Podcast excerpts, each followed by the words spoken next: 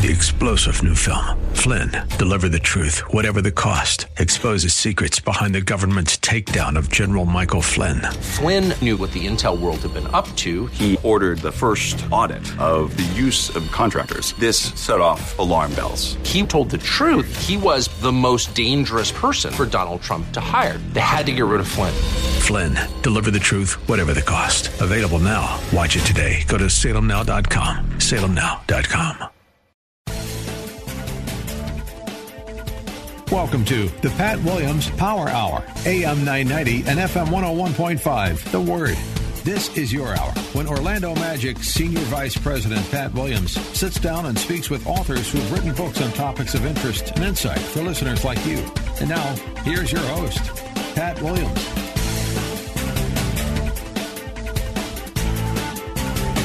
Folks, welcome again to the Pat Williams Saturday Power Hour. You're listening to the new AM 990 and FM 101.5, The Word in Orlando.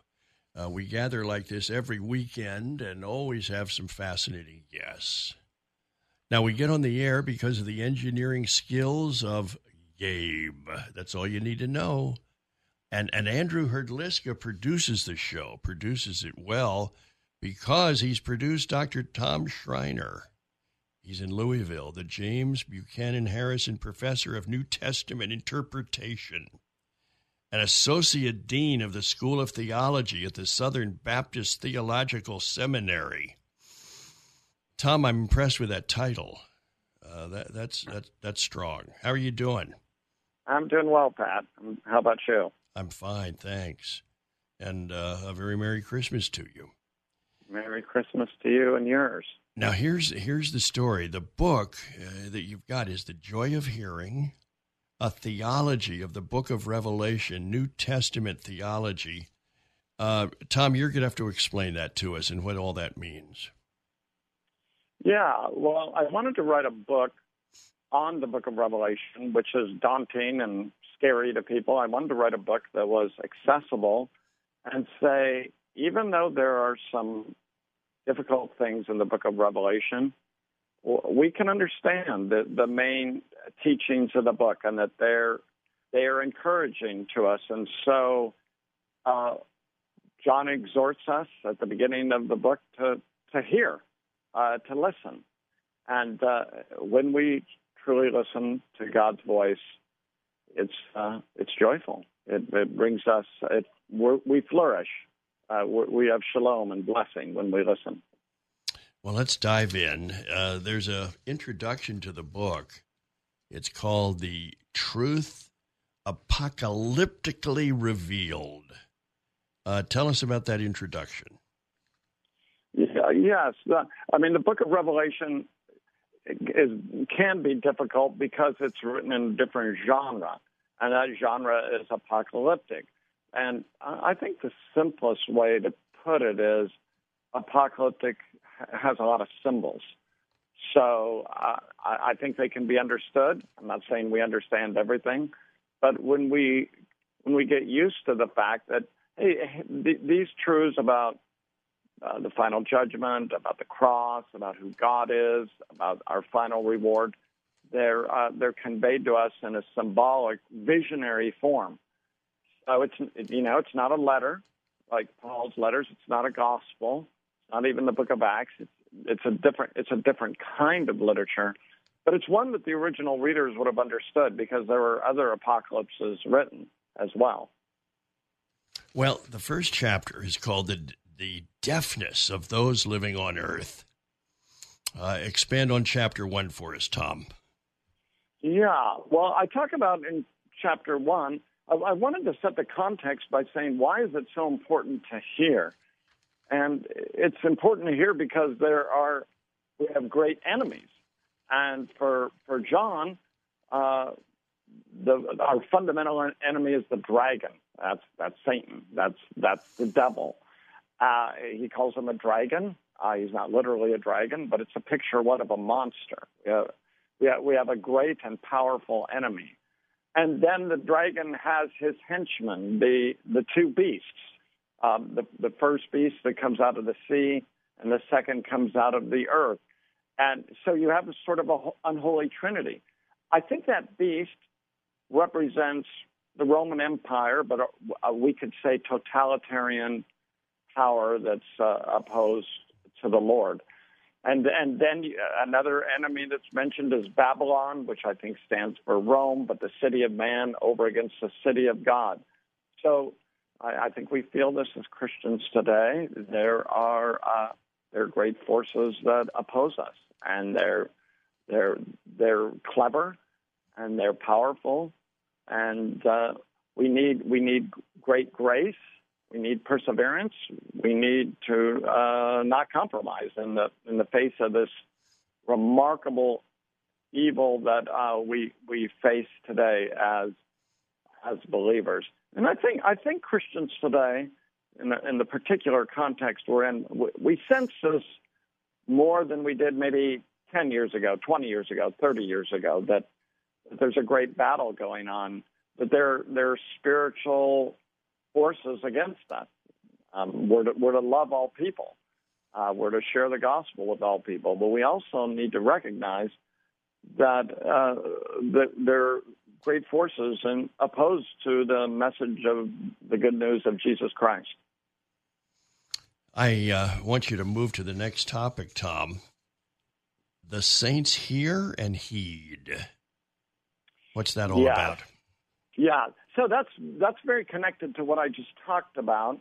So when we recognize the battle we're in, uh, we see this all through the book, but especially in the we have seven letters to seven churches in Asia Minor, and uh, in the two of the two of the churches are commended entirely, but five of the churches have there's need of improvement, and so so John John says to every church, you, you need to conquer, you need to overcome, you need you need to triumph.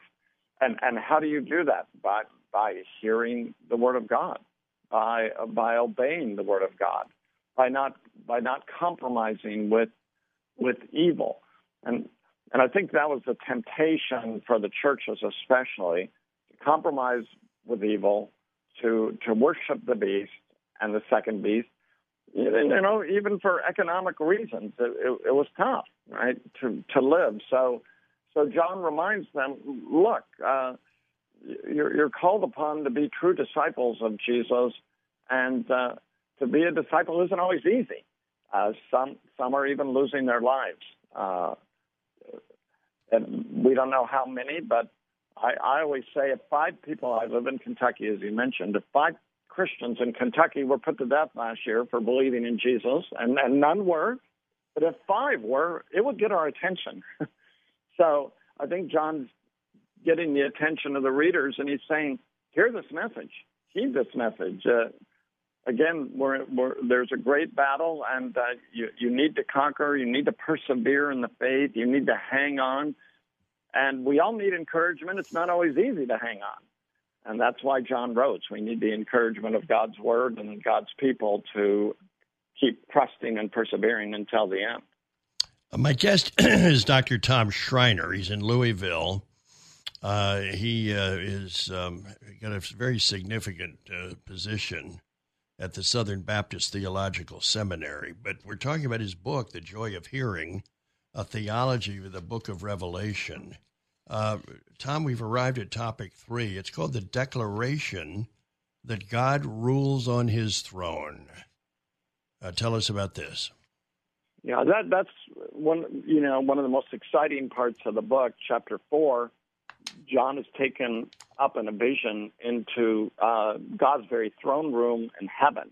Of course, it's a vision; it's not a literal depiction, but it's a vision, and um, God is seated on the throne, and and the, the picture is he, he describes God with beautiful stones, uh, emerald, and so forth and so forth. And uh, I, I think he describes God in such a way because God is uh, uh, indescribably beautiful and awesome. So he he he selects what on earth is beautiful, uh, precious stones, and and uses that to describe God. Actually, depending on the book of Ezekiel. And there's a massive thunderstorm in this throne room, and you have uh, these uh, strange beings uh, worshiping the Lord. But what, what is the message of this chapter? The, the angels proclaim, as we see in Isaiah 6 as well, that the one seated on the throne is holy, holy, holy. And, and we also see at the end of the chapter that he is worshiped as the creator. So I think John is saying to the churches, look, uh, our God reigns in the midst of an evil world and a world where it seems everything's falling apart. Uh, God's still on the throne. God, Satan ultimately isn't the ruler of this world. God, God rules. God reigns. God's purposes will come to pass. So uh, put put your trust in this sovereign God who rules over all things. Let's go to uh, topic four: the good news of the lion and the lamb. Yeah, so that I, I really think this is the heart of the book. You know, sometimes people say to me, "Well, Revelation is full of such strange and things I can't understand it," but I always say to them, "But you know, one of the fundamental themes in the book is the cross of Jesus Christ. And we see in chapter four, God is in the throne room. And then in chapter five, he's sitting on the throne with the seven sealed book. And no one can open the book in heaven or on earth and un- or under the earth. And John is weeping. I think in the seven sealed book is the plan for all of history, including the redemption of human beings.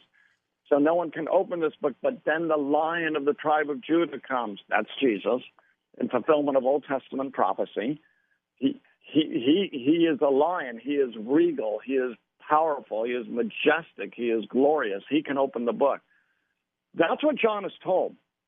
But then when John looks, this is quite extraordinary. He doesn't see a lion, he sees a lamb. He sees, not only does he see a lamb, but a slain lamb.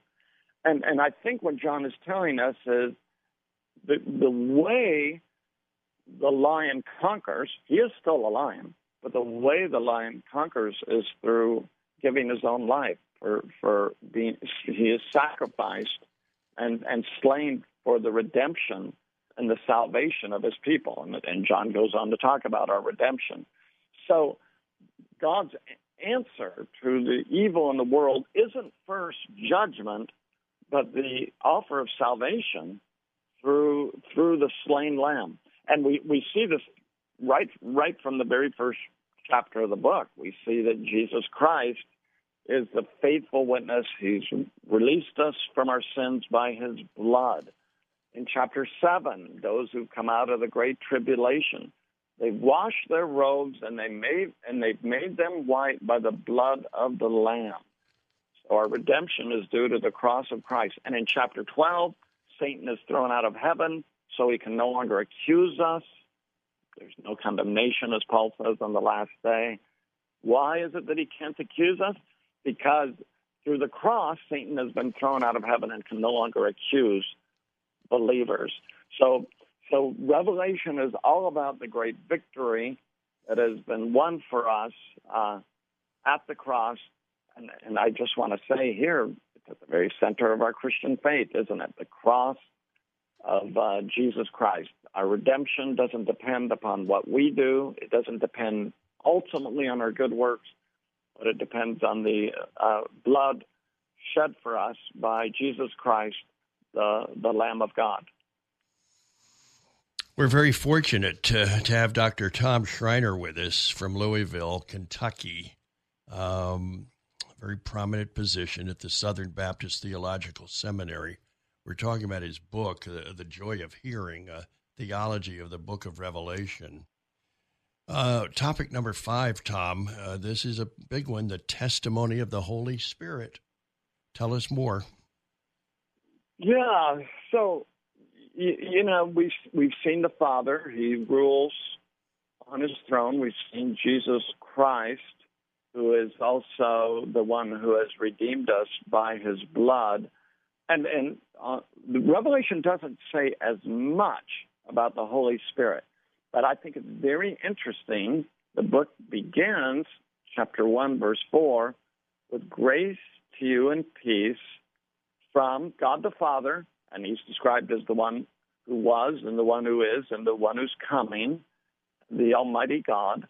And then it, it ends with from Jesus Christ. But in the middle, we have grace and peace from the seven spirits of God. And I would say that's a reference to the Holy Spirit. Now, you know that may there's no there's not seven Holy Spirits, but John often uses numbers symbolically. So the number seven represents the fullness of the Spirit, the perfection of the Spirit. The Spirit is perfect. So grace and peace to uh, come to us not only from the Father and the Son, but in a Trinitarian way from the Father and the Son and and the Holy Spirit. It's, it's hard to imagine anything that we need more in our lives than, than grace and peace. Uh, you know, we're talking about Christmas today. That's that's what Christmas is finally about, right? Peace, peace on earth through the good news of Jesus Christ. Well, that's also communicated to us through the Holy Spirit. My guest, my guest, and we're going to come right back to him, is Tom Schreiner. The book, The Joy of Hearing. I'm Pat Williams. It's the Power Hour. The new AM 990 and FM 101.5, The Word in Orlando. More with Dr. Tom Schreiner. Stay with us. More of the Pat Williams Hour in just a moment. AM 990 and FM 101.5, The Word. You're listening to the Pat Williams Power Hour, AM 990 and FM 101.5, The Word. Now, here's Pat. Dr. Tom Schreiner is our guest. And Tom, uh, you were explaining. Uh, that whole issue of the Holy Spirit, your fifth chapter in the book, and I, I want you to just to pick it up uh, before the break and continue. Yeah, yeah.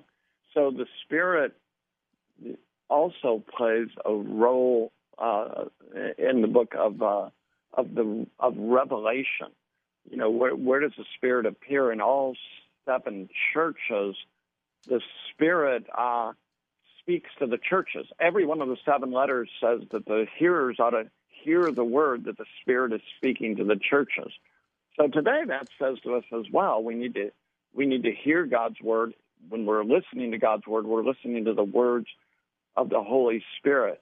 And and we're told we're told several times in the book that the prophecy that John is given in this book comes from the Spirit. John was in the Spirit. I think that means he's in the Holy Spirit when he's seeing these visions, declaring to him uh, uh, God's purposes and God's uh, prophecy for what will happen in in history. And then another text that I think is very interesting that uh, John says in chapter 14, verse 13, that those who die in the Lord from now on are blessed and the Spirit affirms that. I mean, death is hard, all right? Death is the last enemy. But if you die in the Lord, even though it's hard, it's difficult, it's painful in so many ways, but finally we're blessed. Uh, there's there's a, there's a great reward for those who die in the Lord. The Spirit uh, assures us of that truth.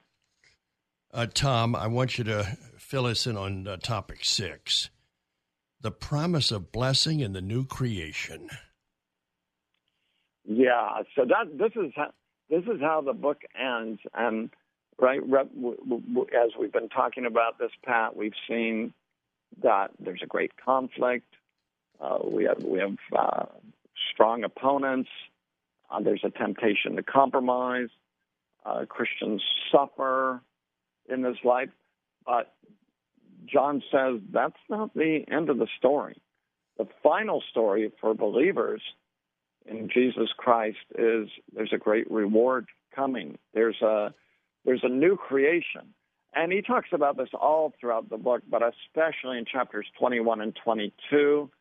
I take it, people understand this various ways, but I understand that language to be very symbolic, but it's symbolic of a true reality so I understand the new our reward to be in a new creation, like, like this earth, the earth we're on now, but transformed and and made even better. And this earth is beautiful now, but I think it'll be even better. We'll have resurrection bodies.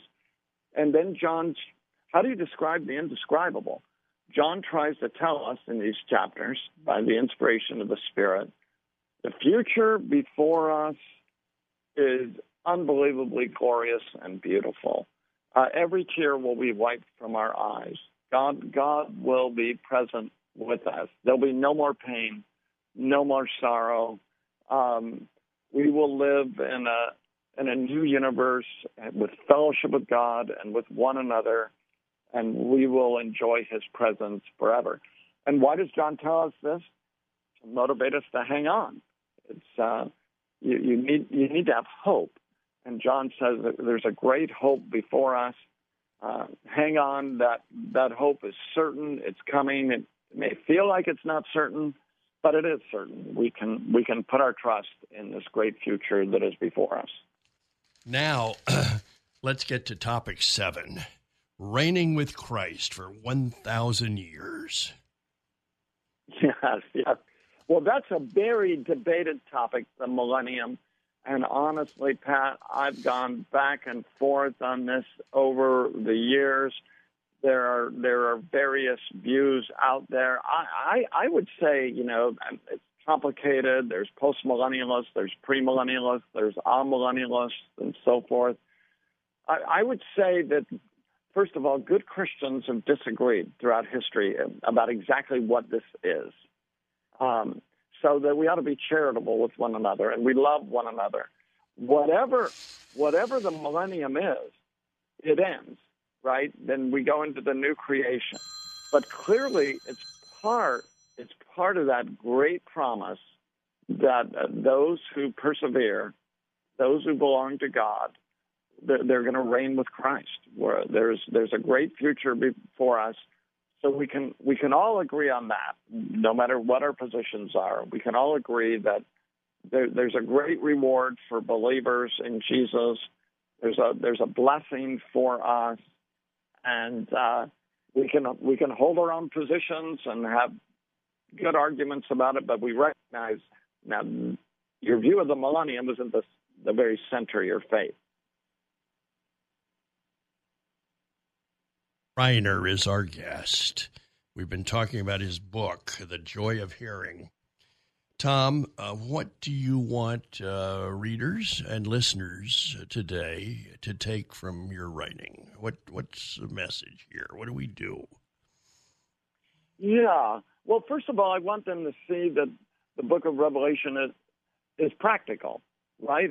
It's a it's a call it's a call to obedience. It's a call to continue to trust in and uh, uh, follow and obey Jesus Christ.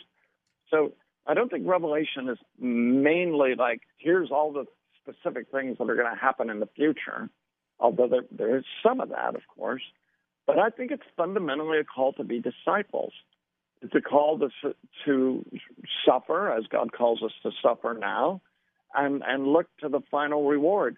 And and I want to say that's that's a very practical message. It isn't it isn't something that we can't understand.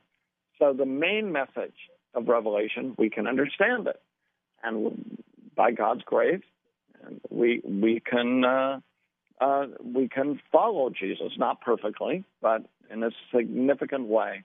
And th- then I'm hoping Sunday school teachers, pastors, Others will teach the book of Revelation. Sometimes people are afraid of it. But I want to say, look, the main message is clear. It's about God reigning, Christ redeeming us, the Spirit speaking to us. There's a final reward. There's a judgment for those who don't believe. Um, hang in there. Keep keep trusting. Keep believing. You know, I'm curious, Tom. Every every now and then, uh, well, we have a Hal Lindsey back in the 70s, the late great planet Earth.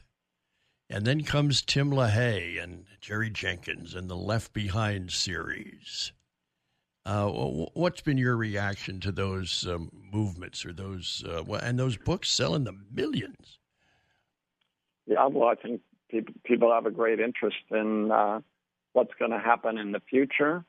I think both Lindsey and LaHaye and Jenkins they remind us Jesus is coming again. And that's a good reminder. We, we can get so enmeshed in this world that we can forget that Jesus is coming again.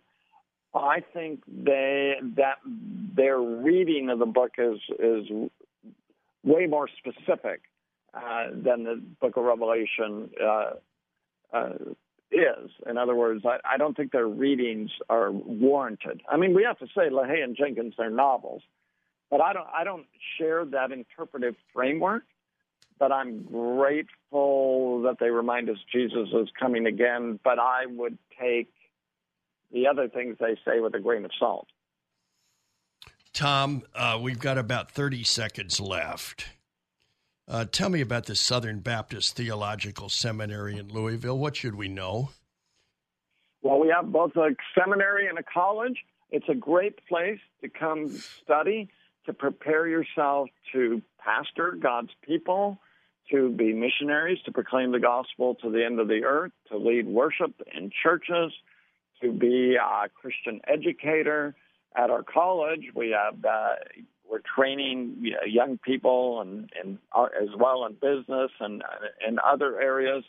So, if you want a Christ-centered, Bible-focused uh, uh, education where we're faithful to the Scriptures, uh, we'd love for you to come and visit us in, in Louisville. But we we have classes both online and uh, in person.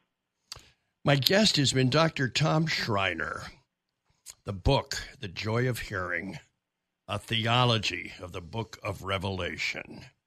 Uh, the show continues. We have a break here, and then we'll be right back. Uh, right here on the Pat Williams Saturday Power Hour. We gather like this every weekend here on the new AM 990 and FM 101.5, The Word in Orlando. We will be right back. More of the Pat Williams Hour in just a moment. AM 990 and FM 101.5. The Word. You're listening to the Pat Williams Power Hour, AM 990 and FM 101.5. The Word. Now, here's Pat. Folks, our guest in that first half hour was Dr. Tom Schreiner, uh, talking about his book, The Joy of Hearing, a theology of the book of Revelation. Richard Paul Evans. I'll tell you what, when you think of Christmas, uh, that man's uh, name comes to mind. Uh, he's with us. He's in Salt Lake City. Uh, not feeling super well on this Christmas day, but uh, uh, we're grateful, Richard. It's so nice to catch up with you. How you doing? I'm glad to be with you. Thank you. Well, let's dive in. the book is called The Christmas Promise. And as I understand it, Richard, this is your 43rd novel. Uh, how do novelists uh, come uh, and deal with the challenge of coming up with new ideas? What's the, what's uh, what? How does it work? You know, it's scary every single time. It's like you just like, really, will something come again? And um, so I wish I could answer. Say there was some formula or something, but there's not. Every time it's this leap of faith that's going to happen. Well, I think God, uh, you know, I've I've authored in numbers of books, and I think God plants ideas, and they see sometimes they come out of nowhere. And, yeah, absolutely, that's true. And you wonder where where did that idea come from? But boy, it's a good one. Let's see if we can find a publisher. well, you, you know, you, I want to. I love writing stories of redemption. It's why I watch the Christmas Carol every single year. I think it's so much fun to watch, and I get emotional every single time. And so um, I, I, I like to start there. It's like, what do you want to write? And um, you go from there. Richard, um, what's the central theme of this new book, The Christmas Promise? Can you share that with us? Yeah, I wanted to write. I, I started with one of the greatest redemption stories ever from the Bible, the prodigal son. And I wanted to tell the story from the older brother's perspective. In this case, they're not brothers, they're sisters. So instead of two two um, boys, I have two girls. They're they're two sisters who are identical twins. They look completely alike, but they couldn't be more different in personality. Mm. And so Rochelle, who tells the story, she just she's the one who gets good grades, um, has a, her career charted out. She's a nurse in a PICU unit, and um, and she just sees her sister as being just wayward. She just she runs off and plays all the time. You know, when they graduated graduated from high school, one went to college, the other went to Europe with a boyfriend. You know, that's the difference. And so, and the whole time, she just she, one Christmas, her sister came home and did something that she could never never forgive her for. And then you have her father, who is trying to bring the two girls together. and um, he has passed away. And then before he before he dies, he has her promise that she will make up with her sister. But then her sister passes away, and she and this happens early enough in the book, so it's not I'm not like spoiling it. And so now she's stuck. It's like how can she you know she can't fulfill her father's you know promise to her father, and um, it just it just it just made for a good read, I think. Um, my guest, Richard Paul Evans. Uh, Richard, I want you to uh, respond to this. Uh, you, you, seem, well, let's put it this way. Uh, the New York Times has called you the king of Christmas fiction. Have all your have all your books been Christmas themed? And what is it no. about Christmas? Why why are you so interested in Christmas? Um, well, my first book was a Christmas book. It was called a little story I wrote for my family called The Christmas Box that went completely viral. Mm. Uh, it sold eight million copies, mm. and it just it went global real fast. And I, I mean, if it, if social media had been around, it probably would have sold 30 million copies. It was one of the highest selling books in history. No kidding. And, that's what started. Um, however, I as soon as I wrote that, I I I had never planned on writing a second book. It was the New York Times who asked me in the interview what my next book was. And like, wow, I haven't thought about that.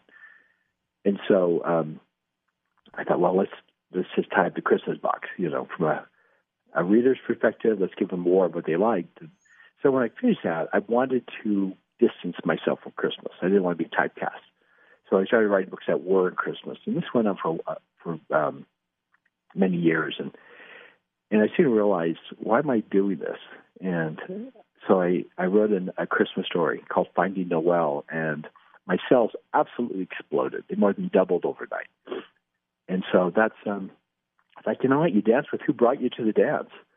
And so um, about half my books are Christmas books, or at least Christmas themed. Mm-hmm. But I love I love Christmas, so um, and I always have. I love this time of the year, and why not write about something you love? Richard Paul Evans is our guest. Richard, uh, there are opals in this story. Uh, what, what's the significance of this gem? Uh, where does that fit? What's that mean?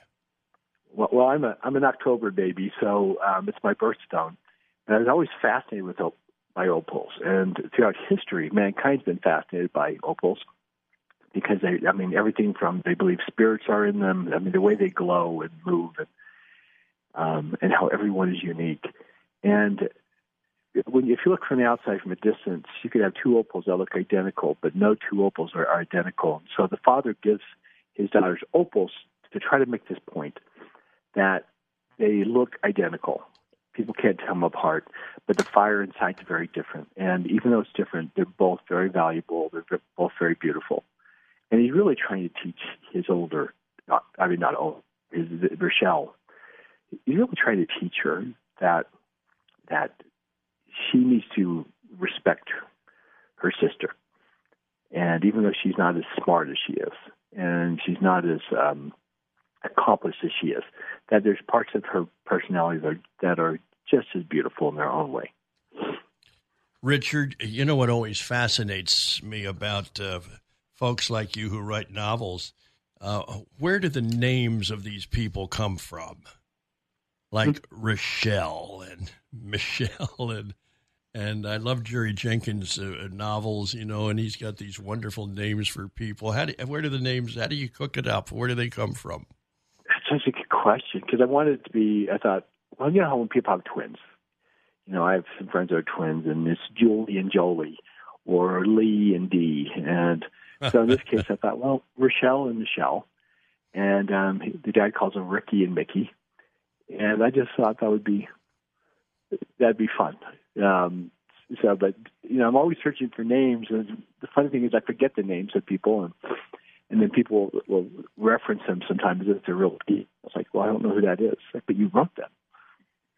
After 43 novels, I forget. Richard, tell me more uh, in this book about uh, Rochelle and Michelle's father. Uh, how, how, did how do you how did you want him to come off?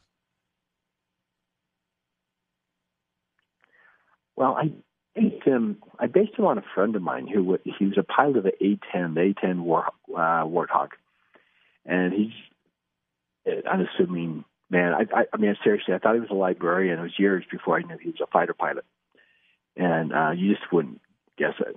And um, he, he just intrigued me, and so I, I based it. I based it on on him. Um, I wanted someone who had, who was very level, and um, had a lot of love. Um, he married to a woman from Taiwan.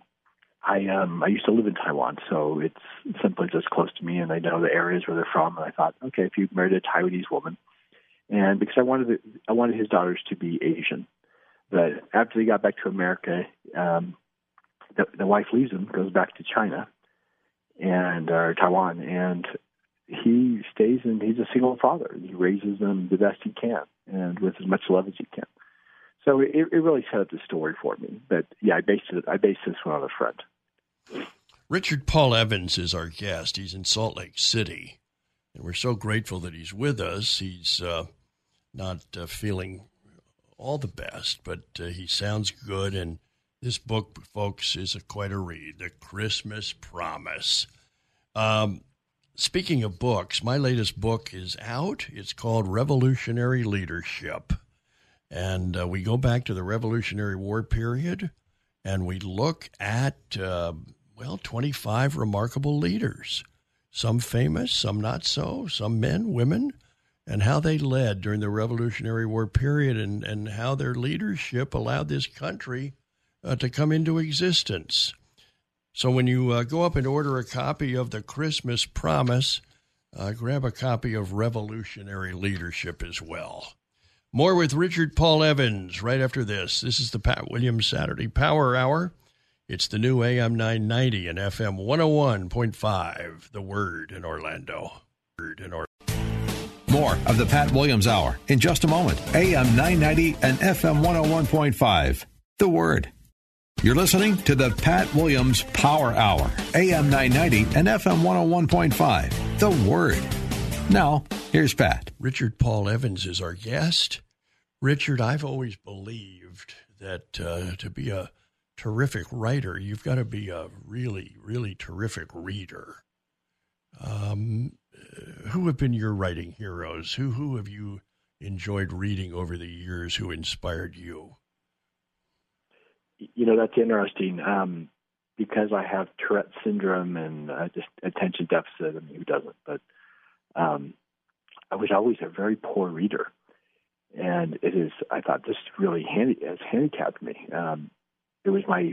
I have a brother who speaks seven language, and he's just kind of the intellectual of the family, and he got me into reading. And he started with something that was digestible, and that was O. Henry, who was just a master of the short story. And then he, he gave me John Steinbeck mm. and Hemingway. Mm. And and that's really I remember after reading East of Eden thinking I want to write like John Steinbeck and he's probably the the voice that feels closest to to my voice. And so um, those are that's who really inspired me. It's just some really great great writers. Can novelists write um, in other areas? Can they write nonfiction? You know, I I'm a very rare author in that way. Um, I've actually hit hit bestseller lists in four different genres. So there's only um, a dozen of us who have had novel, uh, you know, best-selling novels and nonfiction books, which I have. Um, I've also written the young adult genre. I wrote the Michael Vey series, which is uh, huge internationally. It's sold like three and a half million copies, and um, so I've I've written all over the place. But that's not that's not usual. Um, most authors, you know, stick to you know where they they feel most comfortable. Richard, how do you do your writing? Uh, in, in, in mighty bursts or a little bit every day? How do you go about it? How do you do it? Oh, I like that. Mighty bursts. That's exactly how I do it. Um, again, because I have very, I have really kind of poor writing habits. And, you know, I say this having written 43 novels, which is still less than half than what you've written, Pat. But um, in writing those books, um, they tend to kind of store up, store up, and then I just then I just write nonstop. And the good thing about that is that when you're writing um, 16, 18 hours a day, that you're you live in no other world, which is important. So when I'm writing this book, The Christmas Promise, I, I felt like I was spending my days with Rochelle. And I knew her inside and out. I just knew what she was like. If she'd walk through the door, it wouldn't have surprised me. She hmm. became very real to me. That's fascinating. Richard, I'm also intrigued. You mentioned uh, living in, uh, in Taiwan, I think. Uh, where did you grow up? And, and where have you been? And how did you end up in Salt Lake City? Well, I was I was born in Salt Lake City. I see. And at, at a young age, we moved to um, Los Angeles, and those were my the halcyon days. Those, those were those were nice days. Things were going well for our family, and um, and then my dad um, got fired from his job in Beverly Hills, and he couldn't find another job. And we ended up um, really struggling, and we actually, with a large family of ten, we split the family and we moved back into an abandoned home um, it was just a rat-filled, infested home in Salt Lake, and that's how I ended back in Salt Lake City. It was my mom's um, mom's house, and after she died, they just left it. And rats moved in. So um, when kids read my Michael Vey series, it's like, why are there rats in here? It's like I think I'm exercising those demons from that. Um, but we've lived um, all over. I, I, I served a church mission in uh, Taiwan and learned Mandarin Chinese. We've also lived in Florence, Italy. My wife is of Italian descent, and she wanted to go back to Italy, and and which turned out to be great because my my oldest daughter Jenna, she is a, she became a writer as well. She her first book was called Love and Gelato.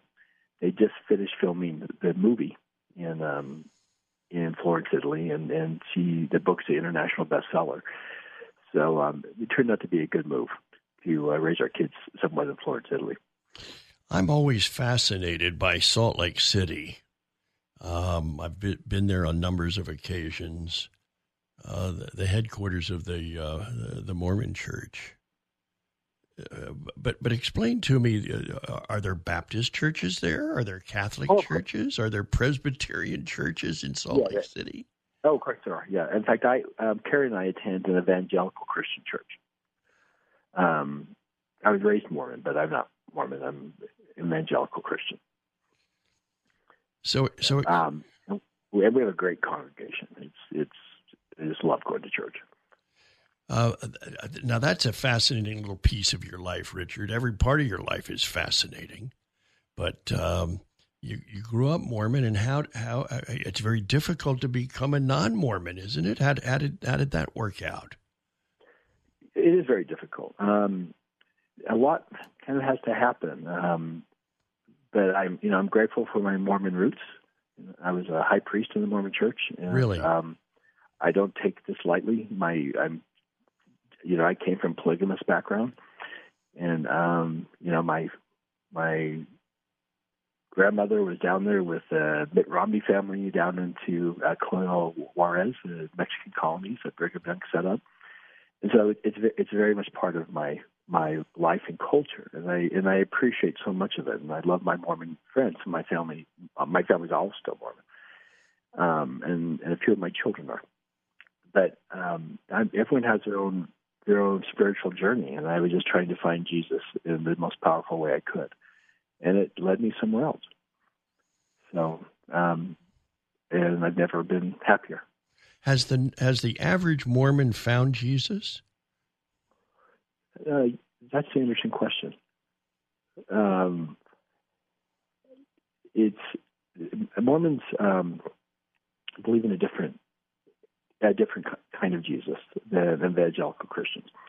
And I remember I was I'd be so offended when people would, would tell me as a Mormon I wasn't I wasn't Christian. I mean, that was a very offensive thing to hear. Mm. And because I based my life on Jesus, I gave so much.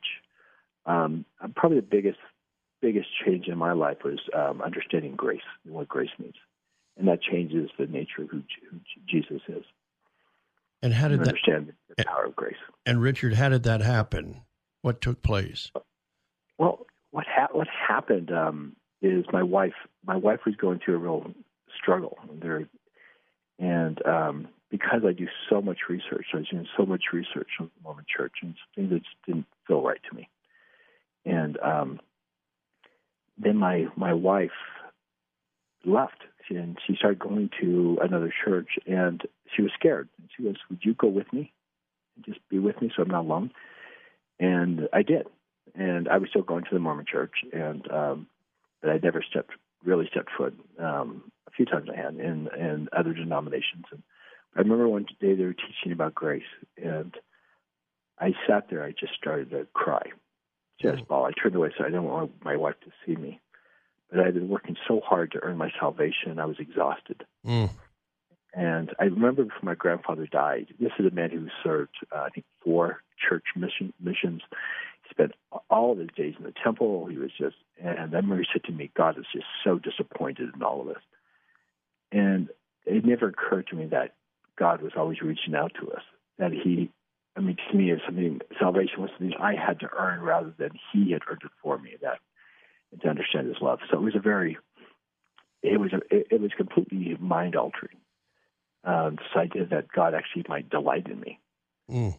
And that was, um, I thought, well, and it, it, I, I realized as a grandfather and as a father how much I love my children. And I thought, how come I love my children more than God loves his children? How can that be possible? And that was that was the the problem with any kind of legalistic religious system. I'll tell so, you, uh, Richard. I'll tell you what. Uh, there's there's your next book if if you haven't written it, um, you know, just this whole story uh, that you're just telling me now. Uh, that that's a book that needs to needs to be written, either in novel form or, or non novel. But boy, that's a that's a powerful story. Yeah, it's it's it's tricky. I I have so many. It's it's hard because I have so many Mormon friends who I love and uh, admire, and who.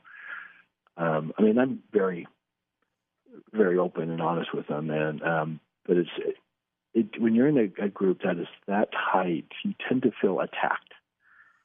And when someone writes, and so it's it's a tough thing between wanting to share the truth that I found and not hurting my loved ones. And so it's it's a hard place to be. And so when you know when I feel inspired by God to do it, I'll do it.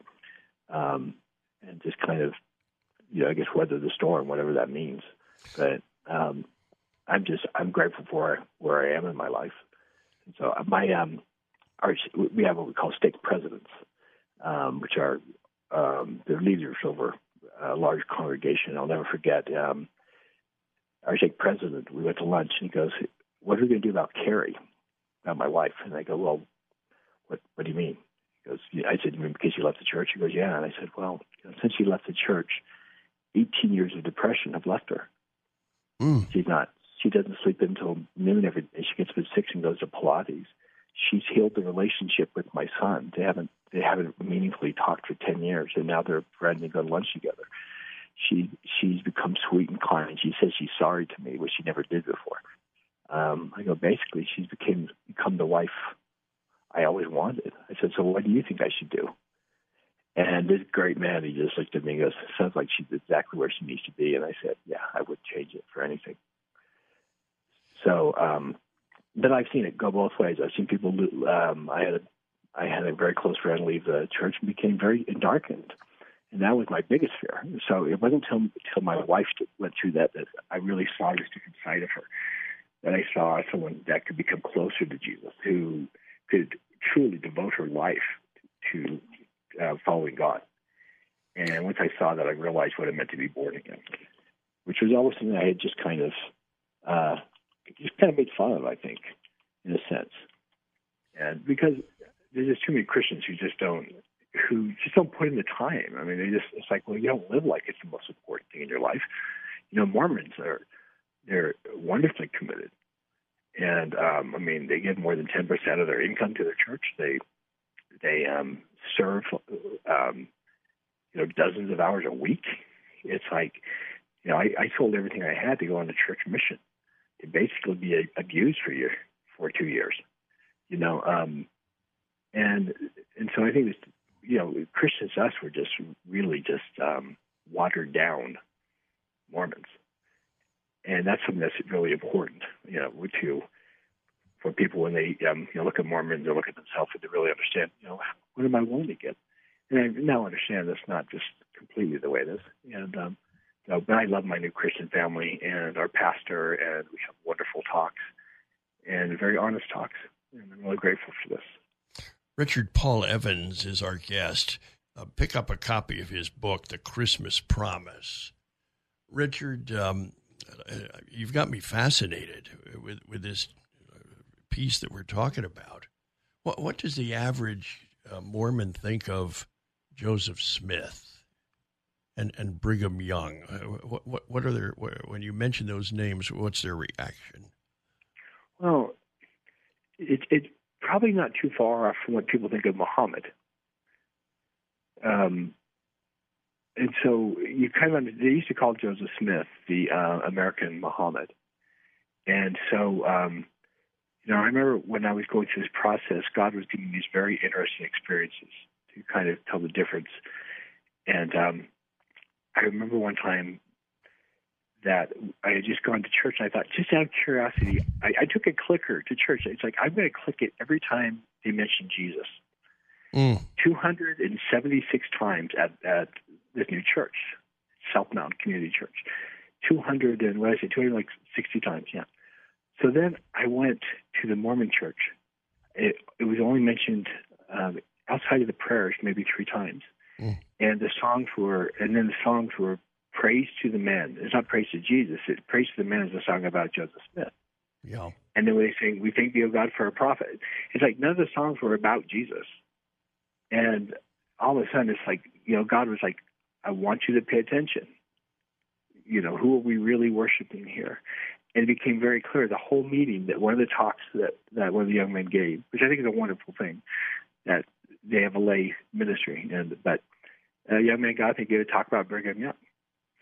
And then another got up and talked about Joseph Smith. And it's like, there's been no mention of Jesus in this entire meeting mm. outside of a casual side mention. And so um, the truth is, I, I knew more about Joseph Smith's life than I knew about Jesus' life. And that's that's a big, big change. And um, as a Mormon, I didn't realize how off that looked to people who were Mormons. Ladies and gentlemen, we've had a wonderful visit with Richard Paul Evans. Go get his book, The Christmas Promise. We've got a wrap up right after this on the Pat Williams Saturday Power Hour, the new AM 990 and FM 101.5, The Word in Orlando.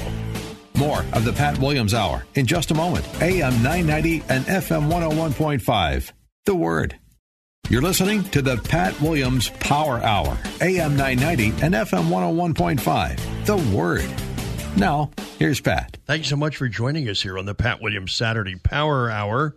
In that first segment, Tom Schreiner, Dr. Tom Schreiner from Louisville, talking about his book, The Joy of Hearing. And then we went from Louisville out to Salt Lake City. Richard Paul Evans, the best selling novelist, The Christmas Promise. And, and then we wandered into a whole other areas with him. Uh, boy, it was fascinating uh, to, to hear about his background and his life. Um, speaking of books, I want you to get a copy of my latest book, Revolutionary Leadership. And we've got a brand new one that is just coming out. It's called Every Day is Game Day. It's a 365 page devotional with a sports theme for each day. I think you'll enjoy it. Go up to Amazon. Uh, you get a copy. I think I think you'll be pleased. We're back next weekend for more on the Pat Williams Saturday Power Hour. Stay tuned to the new AM 990 and FM 101.5, The Word in Orlando. And above all, enjoy your Christmas day today. A Merry Christmas. Uh, and God's best to all of you. See you next weekend. Thank you for joining us for this week's edition of the Pat Williams Power Hour. Join us again next week at this time, where faith comes by hearing. The new AM 990 and FM 101.5. The Word. Three star general Michael J. Flynn, head of the Pentagon Intelligence Agency, knew all the government's dirty secrets. He was one of the most respected generals in the military. Flynn knew what the intel world had been up to, he understood its funding. He ordered the first audit of the use of contractors. This set off alarm bells. The explosive new documentary, Flynn, Deliver the Truth, Whatever the Cost, uncovers the facts behind this scandal. Flynn told the truth. He was the most dangerous person for Donald Trump to hire. I find out the worst enemy that I'm going to face in my life is right here in America. They took my assessment and they wanted me to change it. And I was like, I'm not changing it. They had to get rid of Flynn. With in depth interviews, archival footage, and never before seen personal records of the man behind the headlines. I just felt like I was drowning. Flynn, deliver the truth, whatever the cost. Available now. Watch it today. Go to salemnow.com. Salemnow.com.